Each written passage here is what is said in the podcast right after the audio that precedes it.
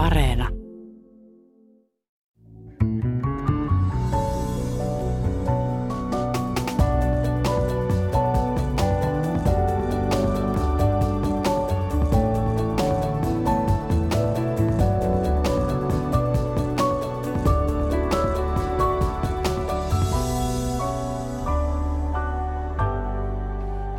Tiedättekö, mikä korttipeli on Durak? Kun sanon teille, että Putin pelaa Durakia, mitä se tarkoittaa? Tämäkin selviää tässä lähetyksessä. Täällä on Martti Karjokan työelämäprofessori ja tiedustelu Eversti EVP, jolta on tulossa maaliskuussa kirja Miksi Venäjä toimii niin kuin toimii. Ää, aloitamme Venäjällä, mutta ilmoitan jo nyt teille, että ohjelman toisessa osassa puhumme politiikan synkästä syksystä ja ehkä saatte vastauksen siihen, ketkä ovat syntipukkeja tai ketkä tullaan maalaamaan leimaamaan syntipukiksi Fortumin Uniper-seikkailussa. Tänne tulevat Maikkari Eeva Lehtimäki ja Iltasanomien Timo Haapala. Meillä on journalistiraati, mutta aloitetaan. Martti Karin kanssa. Tervetuloa. No, kiitos. Kysyn sinulta heti aluksi ajankohtaisen kysymyksen. Venäjältä paetaan nyt eri suuntiin Suomen rajaakin kohti, koska liikekannallepanon, osittaisen liikekannallepanon jälkeen nuoret miehet eivät halua kerta kaikkiaan mennä armeijaan ja haluavat pois Venäjältä. Pitäisikö meidän ottaa näitä sotilaskarkureita tänne Suomeen? No mun mielestä missä tapauksessa ei, koska nehän, on, nehän ei todellakaan ole niin kuin Venäjän parhaita poikia, jotka sieltä yrittää pakoa ja heillä ei ole niin kuin mitään halua kaatua tai taistella Venäjän puolesta. Nyt kun nämä, jätetään nämä paikalliset riitaojat, tuntemattoman sotilaan riitaojat jätetään sinne puolelle ja ne menee sinne joukkoihin, niin ne, nehän kylvää siellä pelkoa, pakokauhua ja paniikkia siellä joukoissa. Että siinä mielessä on hyvä, että ne jätetään nimenomaan sille puolelle rajaa. Nimittäin Saksa ilmoitti eilen, että se ottaa vastaan näitä. Tämä on sun mielestä virhe. No joo, kyllähän se on virhe, mutta saksalaista ei luekaan tuntematon sotilasta. se, on, se on aivan totta, siellä on huono yleissivistys. Sitten äh, menen tähän Durakkiin. Sinä kirjoitat keskisuomalaisen kolumnissa, että äh, Putin pelaa nyt Durakkia – Martti Kari, minä en osaa Venäjää, minä en tunne Venäjän kulttuuria hyvin. Mikä on Durak? Durak on semmoinen korttipeli, jota pelataan 32 tai 36 kortilla, jossa pyritään kaatamaan, kaatamaan hyökkätään ja pyritte, toinen pyrkii kaatamaan, kaatamaan sen hyökkäjän kortteja. Se, joka, jolle jää viimeksi ne kortit käteen sit, niin se on Durak eli Tomppeli. Ja sehän, sehän siinä, se perustuu osittain bluffaamiseen. Ja tämä on sinun mielestäsi Putinin peli tällä hetkellä? Joo, kyllähän se Durakkia pelataan. Durakhan alkaakin jo sillä tavalla se peli, että jos sä oot jakaja, sä jaat ne kortit ja sen jälkeen sä yrität saada toisen niin kuin nostamaan sitä pakkaa vielä, niin kuin yleensä nostetaan pakkaa vielä tai ennen, ennen kuin kortteilta jakamaan. Jos sä kosket siihen pakkaan, niin su, susta tulee durak heti alussa ja se joudut jakajan tilalle. Eli, eli siinä ruvetaan bluffaamaan heti alussa. No mitä kortteja Putinilla on nyt enää jäljellä? On osittainen liikekannallepano ja jossain sanotaan, että eilen ilmoitettiin, että itse asiassa tämä voi koskea jopa miljoonaa äh, venäläistä äh, sotilasta äh, tai reservissä olevaa henkilöä. Niin mitä kortteja nyt Putinilla tällä hetkellä on oikein no, no, käsissä enää Putin jäljellä? Varmaan Putti varmaan katsoo nyt nämä kortit, mitä se pelaa. Eli se katsoo, että miten tämä osittainen liikekannallepano lähtee liikkeelle. Saako se sen tarvittavan 150, 200, 300 000 miestä heittää sinne, sinne paikkaamaan niitä aukkoja, pysäyttämään se Ukraina hyökkäyksen. Sitten se varmaan katsoo myöskin tämän, tämän energiakortin. Se katsoo, että miten länsi reagoi tässä talven aikana tai syksyn aikana tähän energia, energiakiristykseen. Ja sitten myöskin hän se varmaan katsoo – Italian vaalit, miten Italia, jos Italiassa pääsee nämä Italian veljet tai joku muu tällainen äärioikeistolainen liike valtaan, niin se saattaa ruveta murtamaan sitä Euroopan yhtenäisyyttä. Ja sitten se myöskin katsoo, että mitä tapahtuu, kun se nämä niin sanotut pseudotasavallat, eli nämä neljä pseudotasavaltaa, kun ne julistautuu nyt itsenäiseksi ja haluaa liittyä Venäjään. Se katsoo varmaan nämä neljä korttia, sillä on jo käytössä.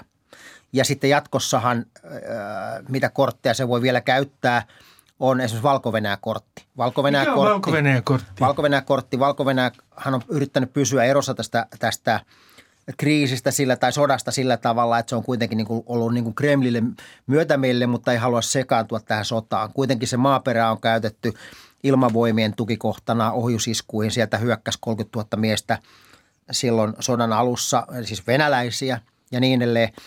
Ää, niin että se pyrkisi saamaan niin valko jollain tavalla tähän sotaan mukaan. 45 000 miestä ja melkein 300 000 miehen reservi, että se on, se on valtava voima ja se, kun se tulisi sieltä valko suunnasta, niin se pystyisi vaikuttamaan nimenomaan niihin, niihin aseiden toimitus- ja huoltolinjoihin sieltä Puolan, Tsekkoslovakian, Tsekkien ja, ja Slovakian suunnasta niin edelleen. Eli valko kortti on varmaan yksi mitä hän miettii kovasti. Toinen on sitten tämä sotatila kortti, eli julistetaanko sotatila, siirretäänkö koko yhteiskunta sodan ajan tilaa, julistetaanko täysi LKP. Yksi kortti on tämmöinen ohjuskoe, mitä ilmeisesti Nova Zemlialla tällä hetkellä suunnitellaan ja näytetään niin kuin Venäjän voimaa. Se, se, siis se ei ole mikään ydin, ydinkoe, mutta se voi olla ohjuskoe. Puhutaan sitä Burevestnik aseen, aseen kokeilusta, että näytetään. Sitten se voi olla se, että vaihdetaan johtajia. Asevoimissa vaihdetaan johtajia – ja sitten siellä voi olla tämmöisen näytösoikeudenkäyntiä, pikkuhiljaa ruvetaan löytämään että syyllisiä, joita raahataan oikeuden eteen ihan niin kuin Stalinin aikana 30-luvulla. Pyritään vaikuttaa Ukrainan sisäpolitiikkaan, Selenskin salamurha. Uskotko siihen, että sitä on uutisoitu, että sitä yritettiin sodan alussa? Joo, ei ne pysty varmaan sen. Mä uskon, että siellä aika hyvin Selenski on tällä hetkellä suojassa. suojassa. Ja sitten tota, Putin edelleen pyrkii murtamaan länttä tukemalla lännessä toimivia tämmöisiä, tämmöisiä putinistisia tai putinistisille positiivisia puolueita. Tai sitten ne etsii kuumeisesti jo tämmöistä tulitauko-narratiivia, että itse asiassa me haluttiinkin tilanne vaan tähän tilaan ja nyt me voidaan lähteä tulitaukoneuvotteluihin. No kysynpä tästä, kun Pekka Hakala kirjoittaa tänään Helsingin Sanomissa, äh, äh, että itse asiassa äärioikeisto – ja niin sanottu, käytän tämä epämääräinen termi, mutta niin sanottu sotapuolue voitti Kremlissä. Sen takia laitettiin tämä osittainen liikekannallepano liikkeelle. Ja tämä merkitsee sitä, että Kremlin sisällä nämä äärivoimat, kiihkonationalistiset voimat – ovat voittaneet valtapelin. Mitä sinä sanot tästä arviosta? Siellähän varmaan on käyty jo pitemmän aikaa tätä, tätä valtakampaa. Siellä on tiettyjä valtaryhmittymiä, niin kuin on ollut oikeastaan aina – Kremlissä on, on, on siinä johtajan ympärillä se pajaristo ryhmittynyt, hakenut liittoutumia ja voimaa tiedustelupalvelulta, asevoimilta ja niin edelleen. Ja se, että oliko se syy se, tämä LKP, oliko syynä se, että tämä sotahaukkapuolue voitti, en usko, vaan syynä oli nimenomaan se, että Venäjä pitää jollain tavalla reagoida siihen, että se Ukrainan vastahyökkäykset puree niin hyvin. Ja ne menettää kohta, ne menettää, menettää – jo ne alueet, mitkä ne valtas kesän aikana sieltä Donbassin alueelta ja, ja, ja tota, Nipron joen alueella työnnetään Nipro jokeen kohta venäläistä. Eli venäläiset on pakko reagoida tähän jollain tavalla. No äh, tämä on BBCltä. Siellä eräs sotilasasiantuntija, ja näitähän äh, arvioita tulee nyt paljon, sanoi tällä viikolla, että äh, itse asiassa edellisellä viikolla äh, pitää olla tarkka, että Venäjä tähtää ensi kevääseen ja silloin alkaisi tämmöinen uusi massiivinen hyökkäys. Uskotko sinä tähän, että ensi keväänä Venäjä yrittää oikein laajaa kovaa vastaiskua? Siis niin kauan kuin tuollainen autokraattinen, kleptokraattinen, aggressiivinen, imperialistinen johto siellä on vallassa – niin niillähän on yksi, yksi tavoite on Ukrainan kansallinen tuhoaminen. Ukrainan kansallisen tarinan, Ukrainan valtion, Ukrainan kansan tuhoaminen, mikä siis tarkoittaa sitä, että, että heti kun ne pystyy aloittamaan sen uudestaan, ne pyrkii aloittamaan sen uudestaan.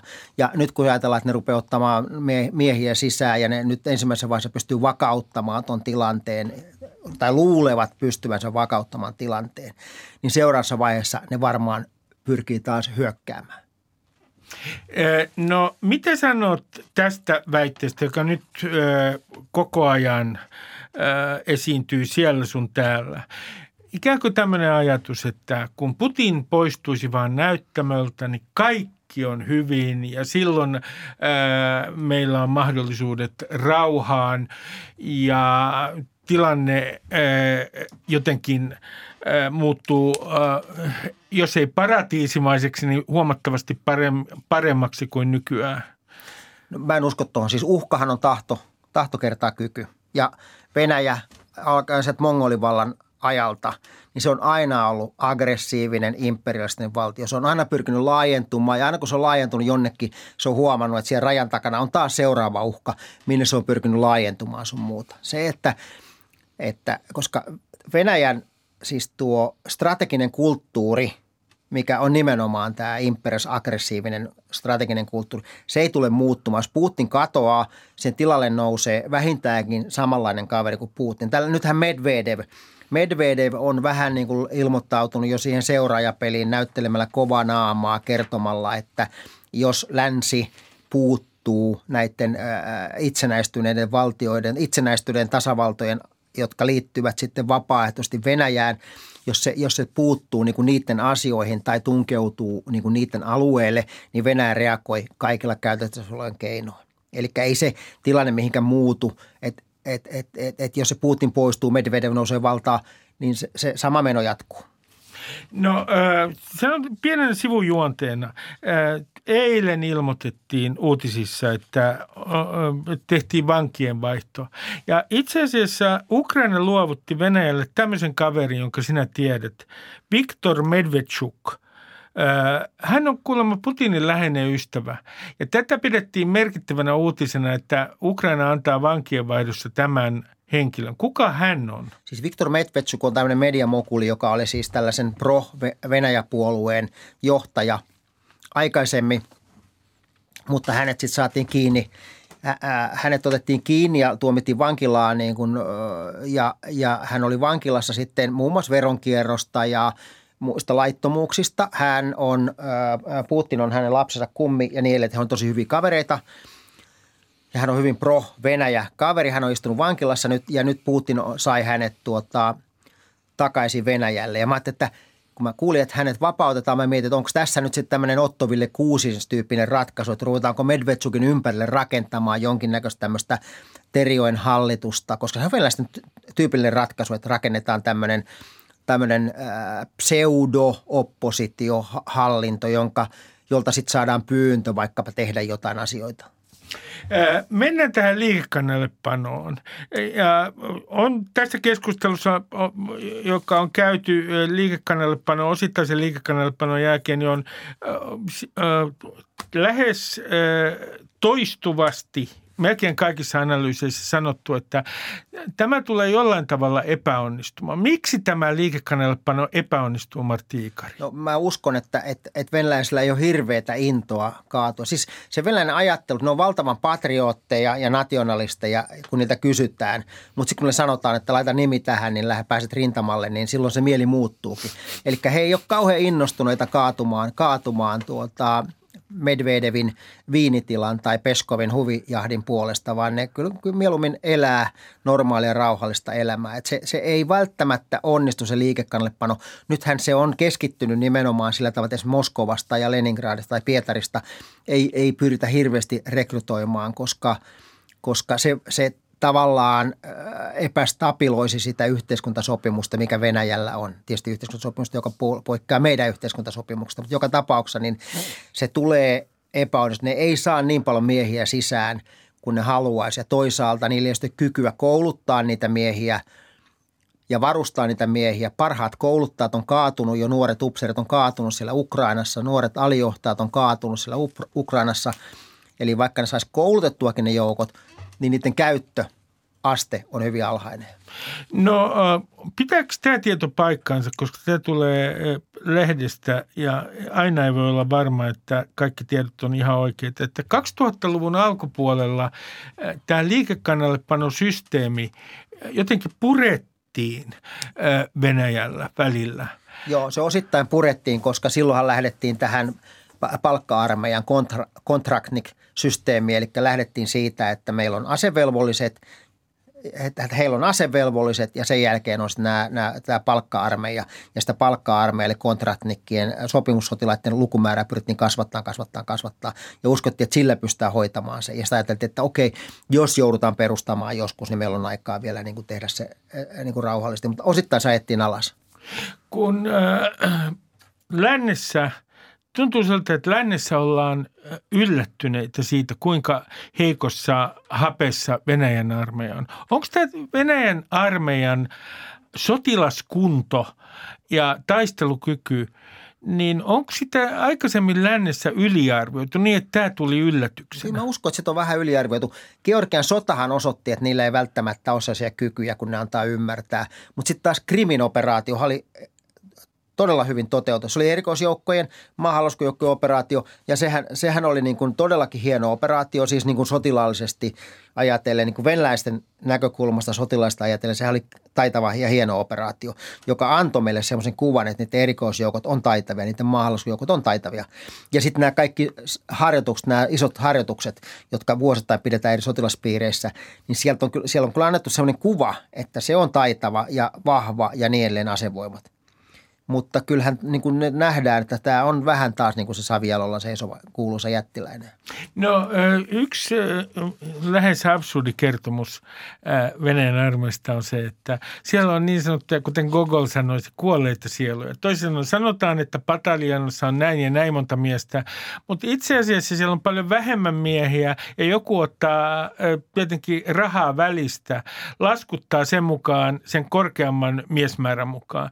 Onko tämä merkittävä ongelma Venäjän armeijassa, että itse asiassa siellä ilmoitetaan miesmääriä, jotka ei pidä paikkaansa. No, korruptio kaiken kaikkiaan on iso ongelma Venäjän asevoimissa. Mä en tiedä, että onko tämä, tämä Gogolin kuolleet sielut ratkaisu sitten niin kuin iso millä tavalla, mutta ainakin Ukrainan sodan aikana on tapahtunut sitä, että ne ei mielellään ilmoita kaatuneitaan, koska, koska sitten, sitten se palkkaraha ja ruoka sun muuta tulee sen nuppiluvun mukaan. Ja jos sä ilmoitat heti kaatuneet, niin tietenkin se ruoan sun muun määrä vähenee. Eli, eli tämmöistä niin peliä siellä varmaan pelataan, mutta se, että että kuinka paljon niin kuin rauhan aikana ilmoitetaan kuolleita sieluja, niin sitä mä en näe niin kuin isoksi asiaksi. Me ollaan tässä ohjelmassa aikaisemmin tuotu tämä äh, seuraava asia esiin, mutta tuon sen jälleen kerran, että että kun me nyt ihmetellään Ukrainassa sitä, että Venäjän armeija käyttäytyy näin julmasti äh, ja rikkoo kaikkia sääntöjä, niin Martti Kari, eikö tämä ollut nähtävissä jo ihan ensimmäisessäkin Tsetsenian sodassa Syyriassa. Se on ollut nähtävissä aikaisemmin Afganistanissa, sota, joka alkoi vuonna 1979. Niin e, tämä on ollut niinku ihan johdonmukaista toimintaa Venäjältä.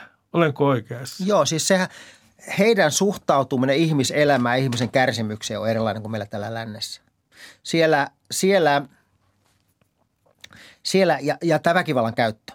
Siis siellä se valtioterrori syntyi Ivana julman aikana ja se on jatkunut, jatkunut, jatkunut.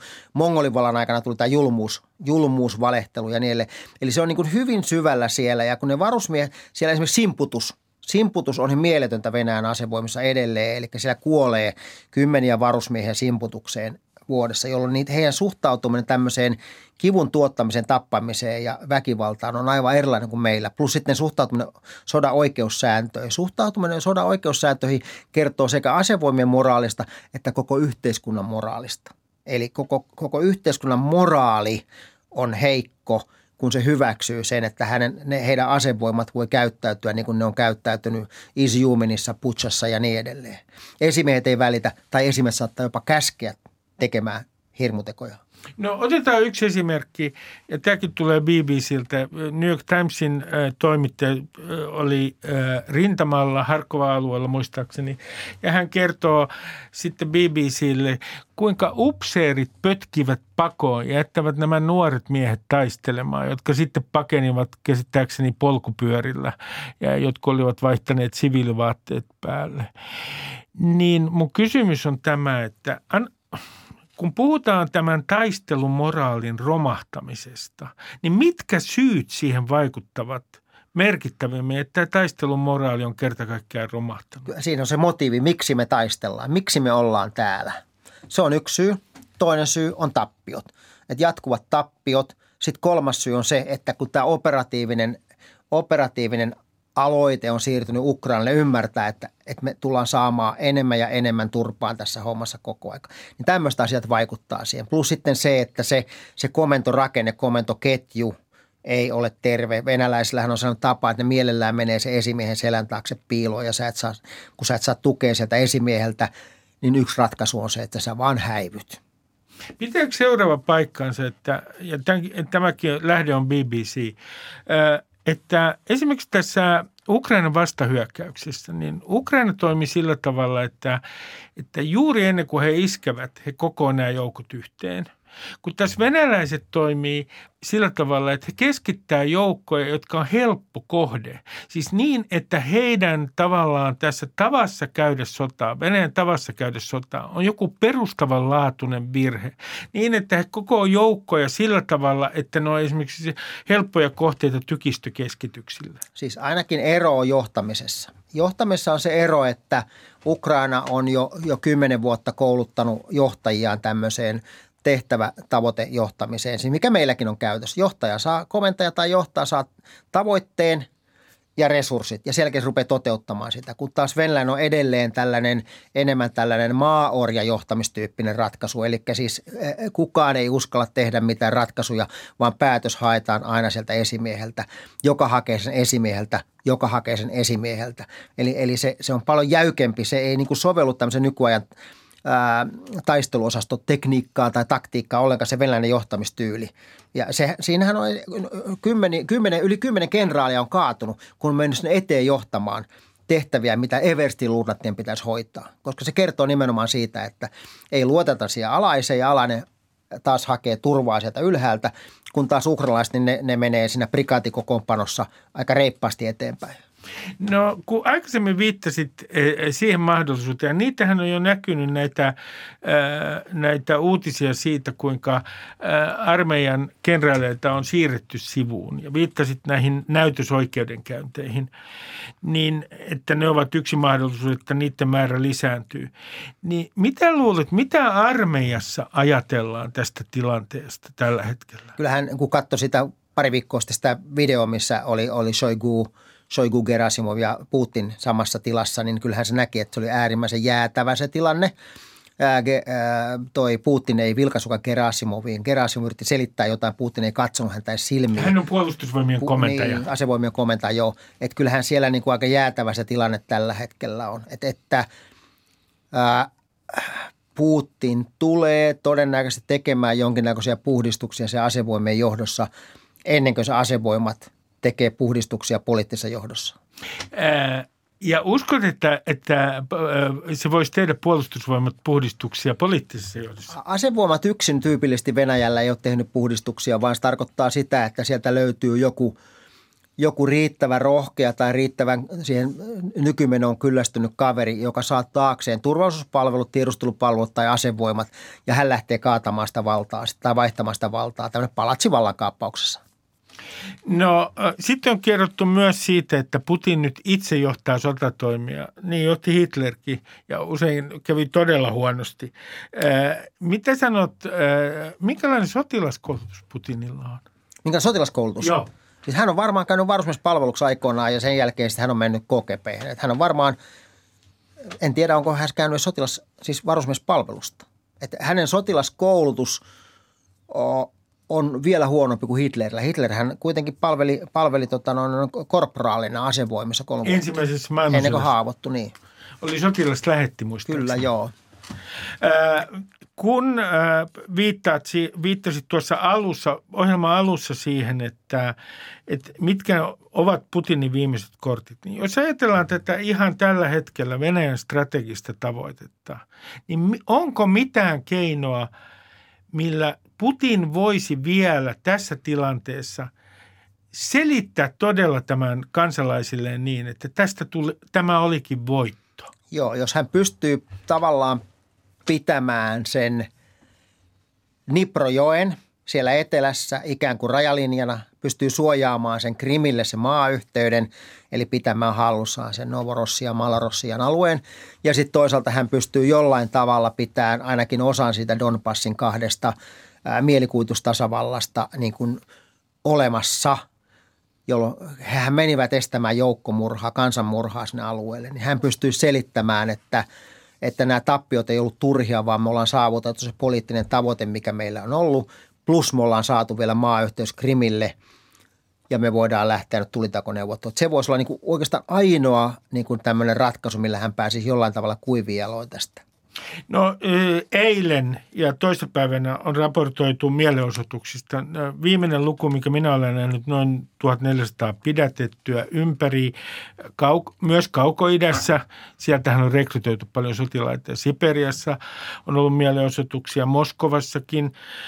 Ja itse asiassa mielenosoittajille on laitettu käteen välillä palvelukseen astumiskäsky, mm. ikään kuin rangaistuksena. Miten merkittävänä signaalina sinä pidät näitä mielenosoituksia? Ei ne vielä ole mitenkään merkittäviä, kun miettii, että siinä on kuitenkin Putin ja mielenostojen välissä on kansalliskaarti Viktor Solotov – lasi, lasikatse Viktor Solotov, jolla on 400 000 miestä komennossa, niin ei se eh, ole millään tavalla merkittäviä vielä. Merkittävänä mä pidän sitä, että siellä jotkut, jotkut paikalliset niin kuin kaupunginvaltuusto ja vastaava edustajat ovat ilmoittaneet, että Putin pitäisi saattaa, saattaa oikeuteen tai Putin pitäisi saattaa erottamaan. Eli, eli tavallaan jotain liikehdintää siellä vielä tapahtuu, mutta, mutta joka tapauksessa mä en usko, että kansa kaataa Putinia, vaan se tapahtuu jotenkin muuten, jos Putin yleensä kaatuu. Miten, viimeinen kysymys Martti Ikari, miten tämä ää, sota loppuu? Se loppuu, niin kuin mä sanoin, että se loppuu sillä tavalla, että Ukraina painaa, Ukraina painaa ja Venäjä jossain vaiheessa pitää ottaa niin kuin, öö, lusikka kauniiseen käteen ja ymmärtää, että ne eivät tule tätä sotaa voittamaan, vaan ne hyväksyvät tilanteen, jonka ne pystyvät selittämään omalle kansalleen voittona. Martti Kari, kiitoksia paljon haastattelusta. Kiitos.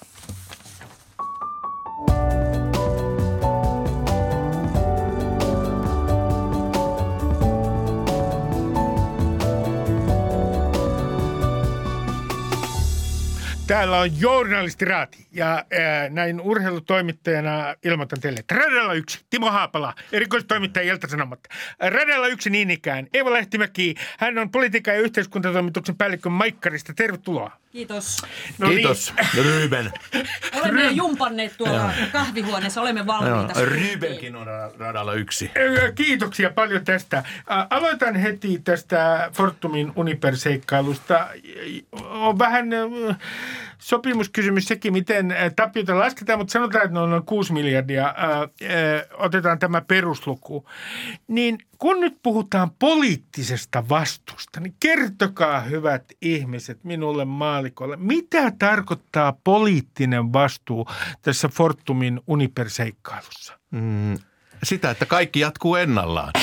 Ja äh, ollaan niin helpottuneena, ettei käynyt pahemmin, niin mä odottelen tässä, että jaetaanko tästä jo kannustin palkkioita, koska meni vain 6 miljardia eikä 15 vielä. Tässä on muuten mielenkiintoinen juttu se, että toimitusjohtaja todella sai bonuksen. Mitä se oli? Yli 420 000 muistaakseni. Ää, yli 400 000 Joo, joka tapauksessa. Ää, niin ää, tuleeko poliitikoilta nyt vaatimus ennen kuin varsinaiset syntipukit joutuvat jättämään näyttämään, että nämä bonukset täytyy maksaa takaisin? No, tätä keskustelua ei ole avattu, mutta eilähän eduskunnan kyselytunnilla kyllä omistajaohjausministeri Tytti Tuppurainen sanoi, että jälkipyykki tulee väistämättä, jossain vaiheessa se käydään. Ja hän viittasi tietysti suurimman omistajan oikeudella, että se on sitten tuo yhtiökokous. Mutta sehän on sitten, jos ei aikaisemmin kutsuta, niin se on varmaan vasta ensi keväänä. Ja silloin meillä on todennäköisesti toinen hallitus, toiset murheet.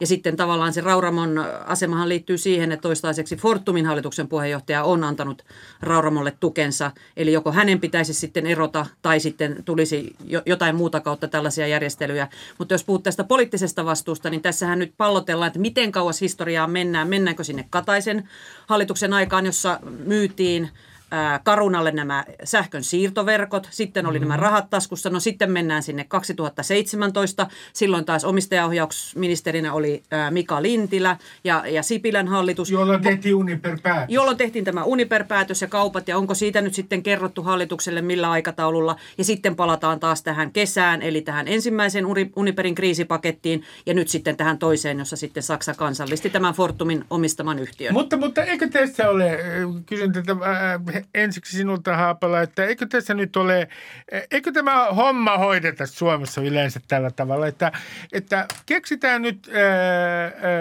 syntipukiksi ja ihan syystä tietyllä tavalla tämä Rauramo, toimitusjohtaja, kenties hallituksen puheenjohtaja.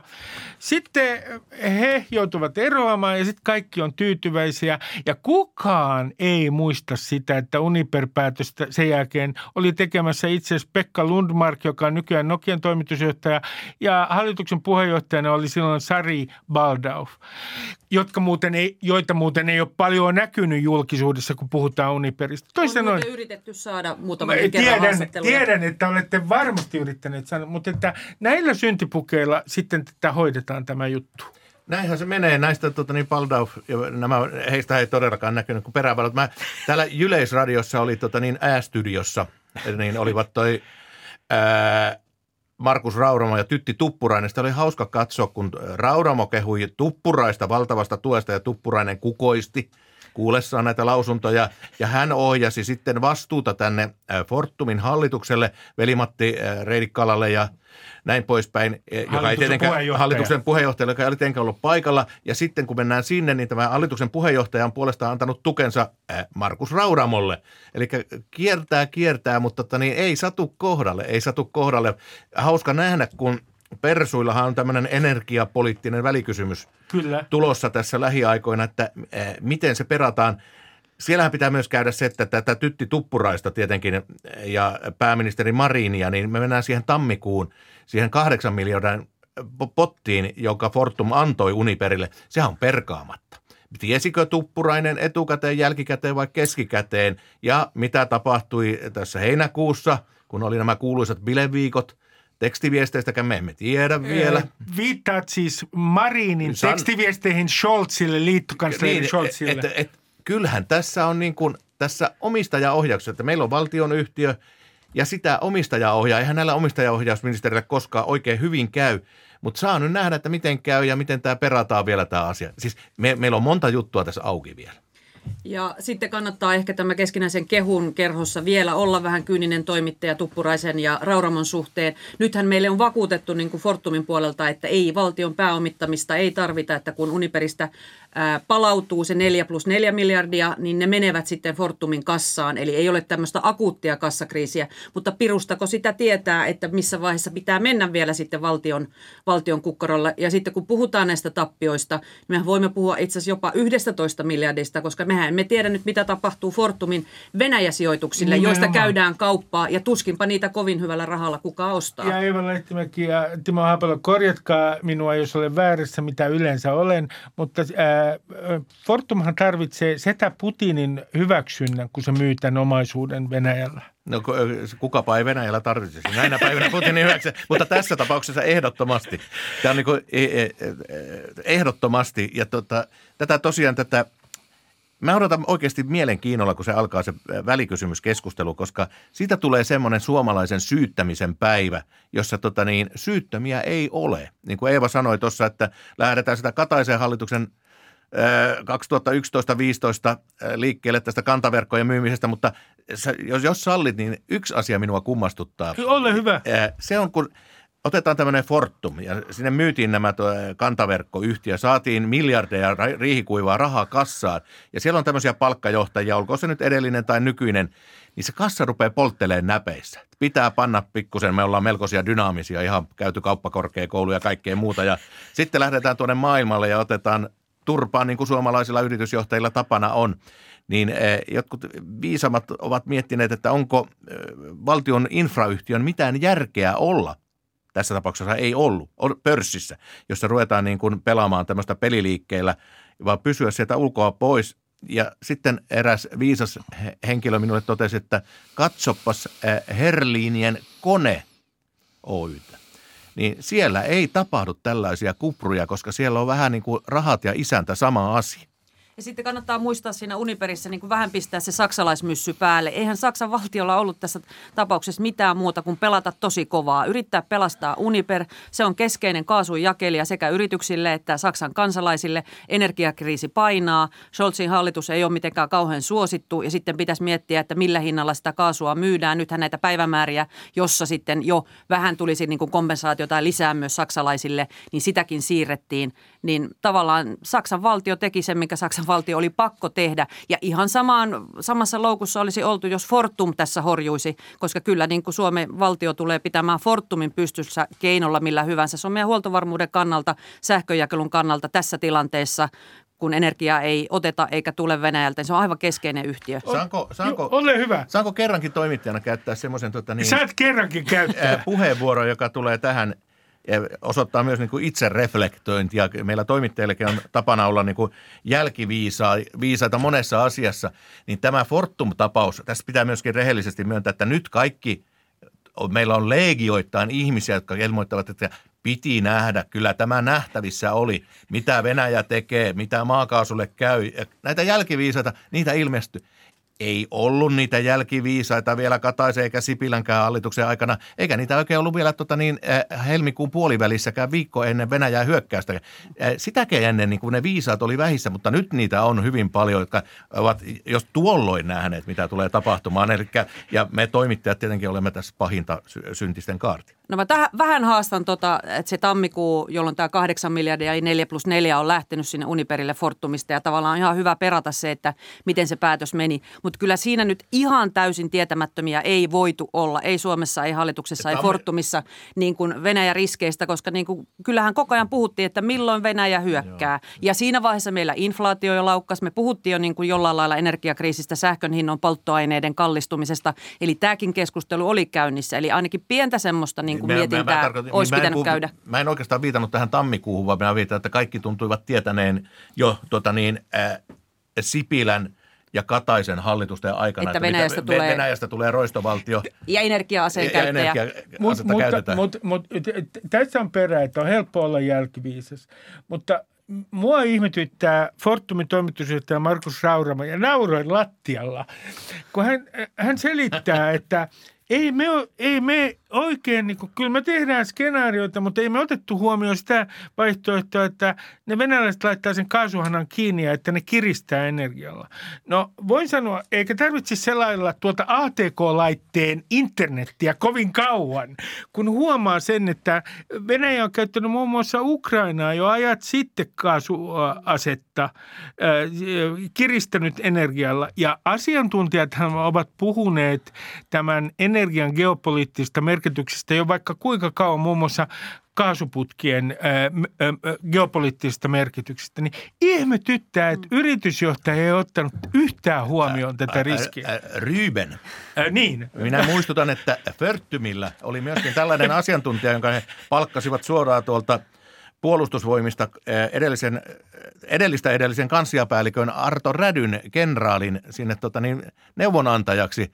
Ja eikö, sehän on tämmöiset kenraalitasoiset miehet, niin kuin nehän näkee kaiken näköistä. Eikö hänkään sitten osannut täällä Fortumissa hoitaa tätä leiviskää? Tuli vaan mieleen, että tämmöinenkin nimi kannattaa muistaa tässä.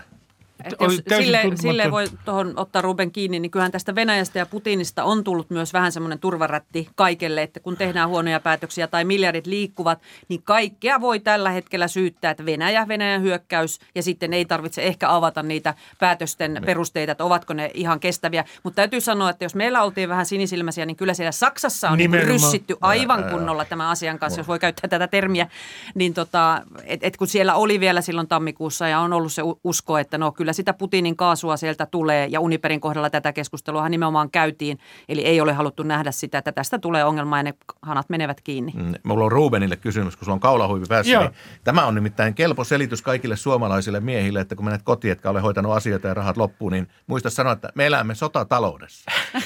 Nimenomaan. Pääministeri Marin on toistellut tätä nyt niin monta kertaa, että mullakin on jäänyt päälle, että eletään nyt sotataloudessa. Tosin olen kyllä sitä mieltä, että Ukrainassa eletään sotataloudessa. Jo, ja siirrynkin nyt äh, kahden demarin väliseen konfliktiin. Eikö se ole niin, että tehyn puheenjohtaja Milla-Riikka Rytkönen on demari? Kyllä. Kyllä. Ja, ja sitten hän äh, painostaa äh, äh, meidän pääministerimme Sanna Marinia. Mitä te sanotte tästä näytelmästä, tästä hoitajalakon, hoitajalakon uhasta, tästä näytelmästä, joka käydään nyt Tehyn ja Superin välillä, to, ö, heidän rintamansa ja, ja sitten hallituksen välillä?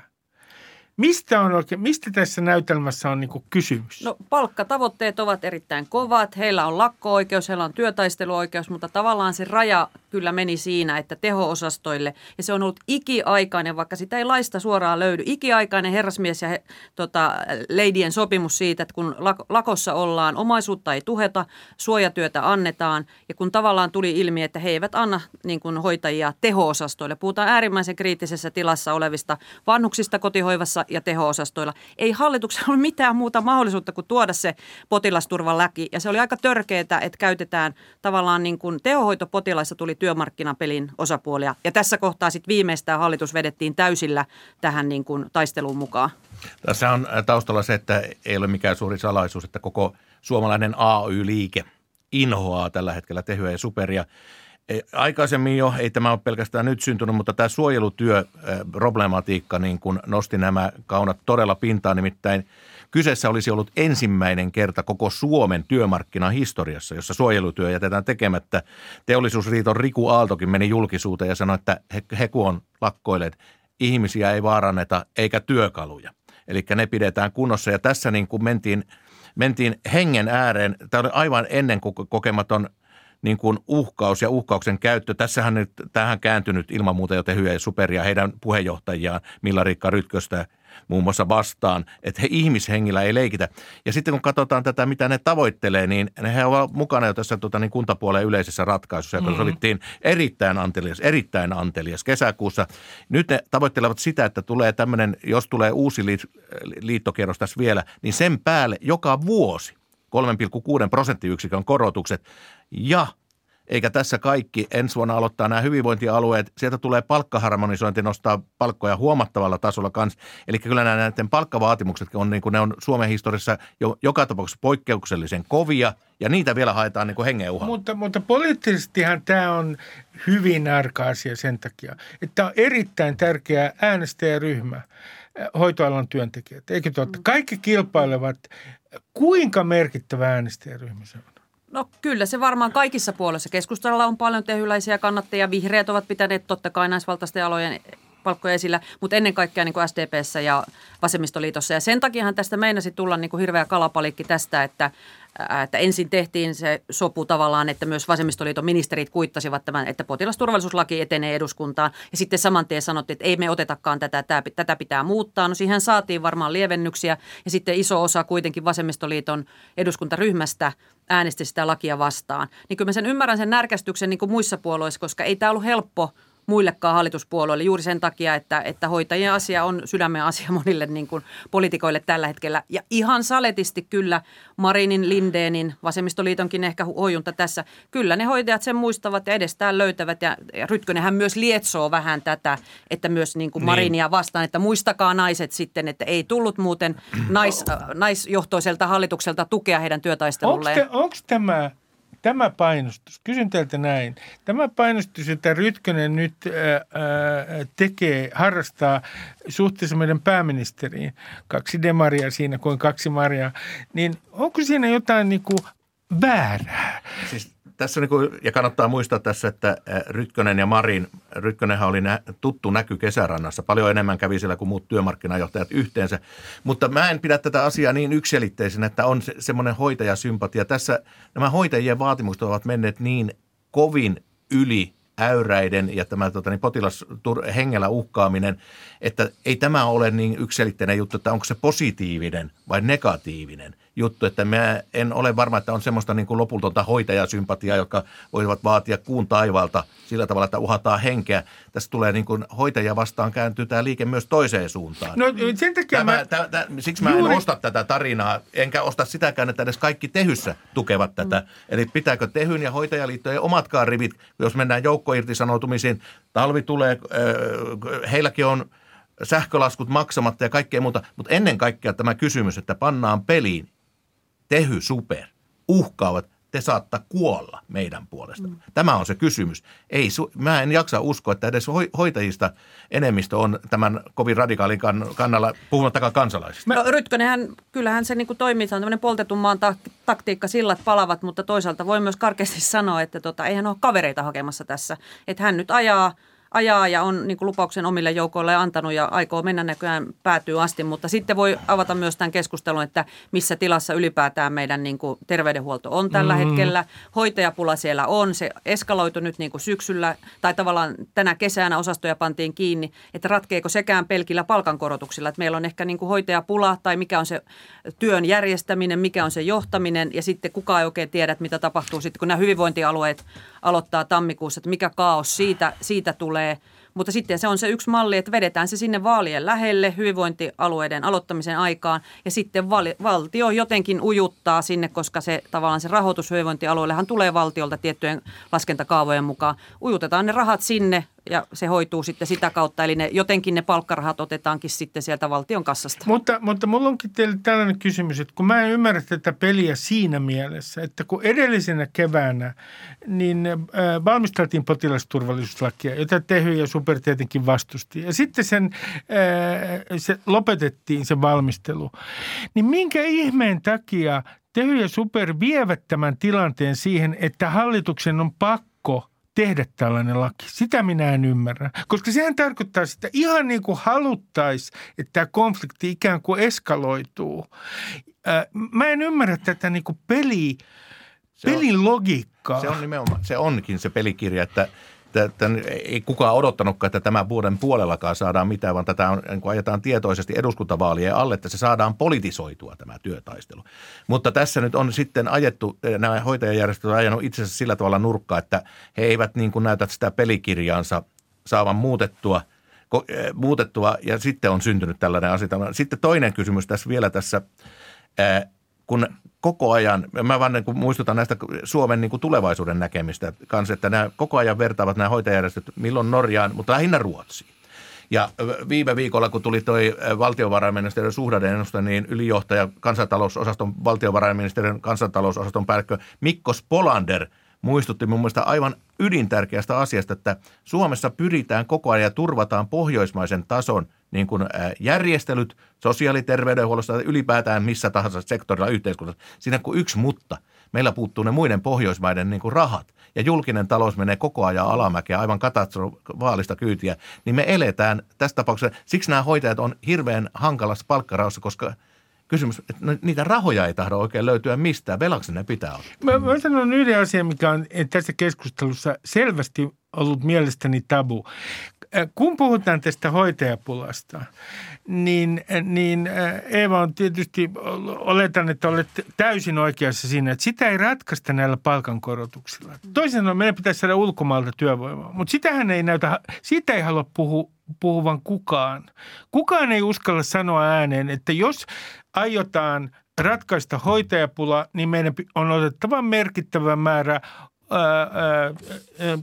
ulkomailta ihmisiä tänne töihin? No ilmeisesti tuolla Helsingin Sanomien siellä talouden puolustuskurssilla, kun olivat tällä viikolla koolla puheenjohtajat, niin ainakin siinä niin kuin Maria Saarikko oli tuonut sitä esille, että jo tämän hallituksen aikana tähän pitää, pitää niin kuin tarttua, joku ohjelma ruveta tekemään. Mutta sitten kannattaa muistaa, että koko Eurooppa ikääntyy. Kaikki ovat sen ulkomaisen koulutetun työvoiman perässä. Mm. Ja sitten ei tarvitse katsoa kuin ikkunasta ulos suomalaisia asenteita ja marraskuun räntää, niin ei se ihan helppo homma ole, ei. että ollaanko vähän jo myöhässä niin kuin asioiden kanssa.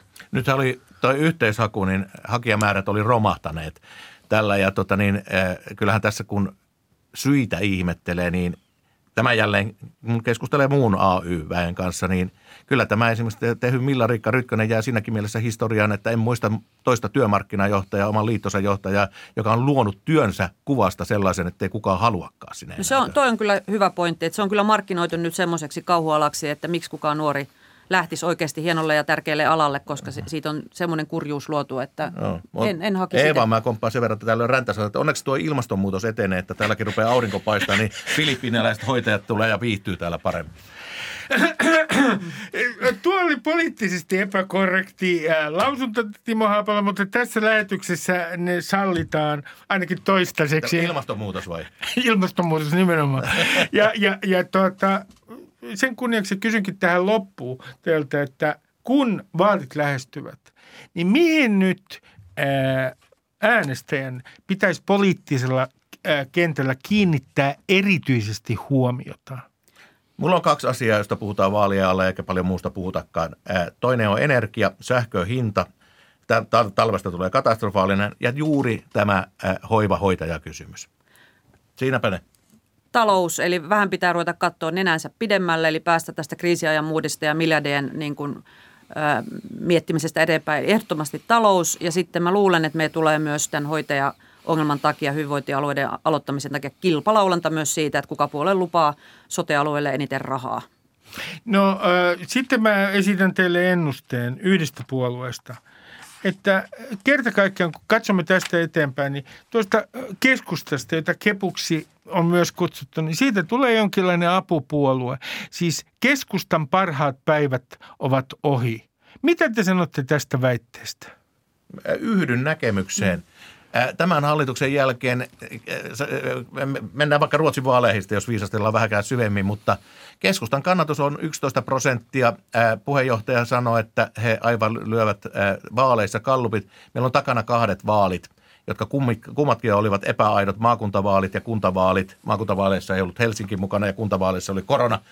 Ja nyt tullaan eduskuntavaaleihin niin on vaikea nähdä, että minkä, millä tempulla tota, niin keskusta enää pääsee semmoiseksi 25 prosentin mm. puolueeksi, jollaisia on nähty.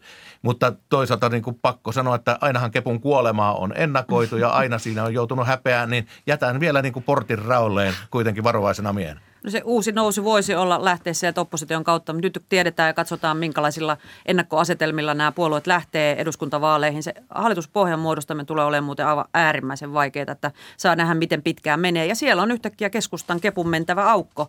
Se sopii sekä tuommoiseen niin kuin vähän vasemmistovetoisempaan hallitukseen kuin nyt on ollut ja näppärästi menee kyllä sinne kokoomuksenkin kylkeen. Niin tämä Ruotsin vaali on että onko keskusta Suomessa vasemmistoblokkia, vihervasemmistoa kuten Ruotsissa vai eikö ole? Tämän vaalikauden perusteella niin ei liene epäselvyyttä, että Suomessakin keskusta kuuluu vihervasemmistoon. Se on joustoblokki niin, niin sanotusti. Ja ihan tähän loppuun. Kysyn teiltä tämän kysymyksen, joka on mietityttänyt minua öisin. Niin, Etkö että... saa unta? Etkö Ruben saa unta? en saa unta. Kun mietin sitä, että mitä kokoomus on tehnyt äh, sen eteen. Äh, mi- mistä johtuu tämä heidän äh, loistava Gallup-menestyksensä? He ovat selvästi... Huhut kertovat, että Orpo on keskittynyt kesän kosteikkoviljelyyn, mutta myös ei pidä koskaan aliarvioida äänestäjän vaihtelun halua. Ja siihen perustuu monesti sitten hallituspohjan vaihto kokoomus, jos malttaa pysyä linjallaan, kun se ei ole tehnyt mitään, niin kannatus on noussut ja nousee edelleen, jos se vaan malttaa olla tekemättä mitään. Minä kiitän teitä Timo Haapala, Eeva Lehtimäki, tuhannet kiitokset tästä. Ja teille kaikille sinne kotiin äh, esitän tässä nyt ennustuksen ensinnäkin, että äh, todellakin tässä Unipersotkussa etsitään nyt syntipukit. Ja sittenhän me kaikki olemme sen jälkeen tosi tyytyväisiä. Anna teille tehtävä ensi viikoksi. Etsikää joku syntipukki sieltä jostain lähipiiristänne. Se tekee aina hyvää ja saa jonkinla- ihminen saa jonkinlaisen katarsiksen. Voi... Voisi ruveta kansakunnan syntipukki. Kyllä, jos vaan maksetaan siitä tarpeeksi hyvin. Kiitoksia. Moi moi. Kiitos.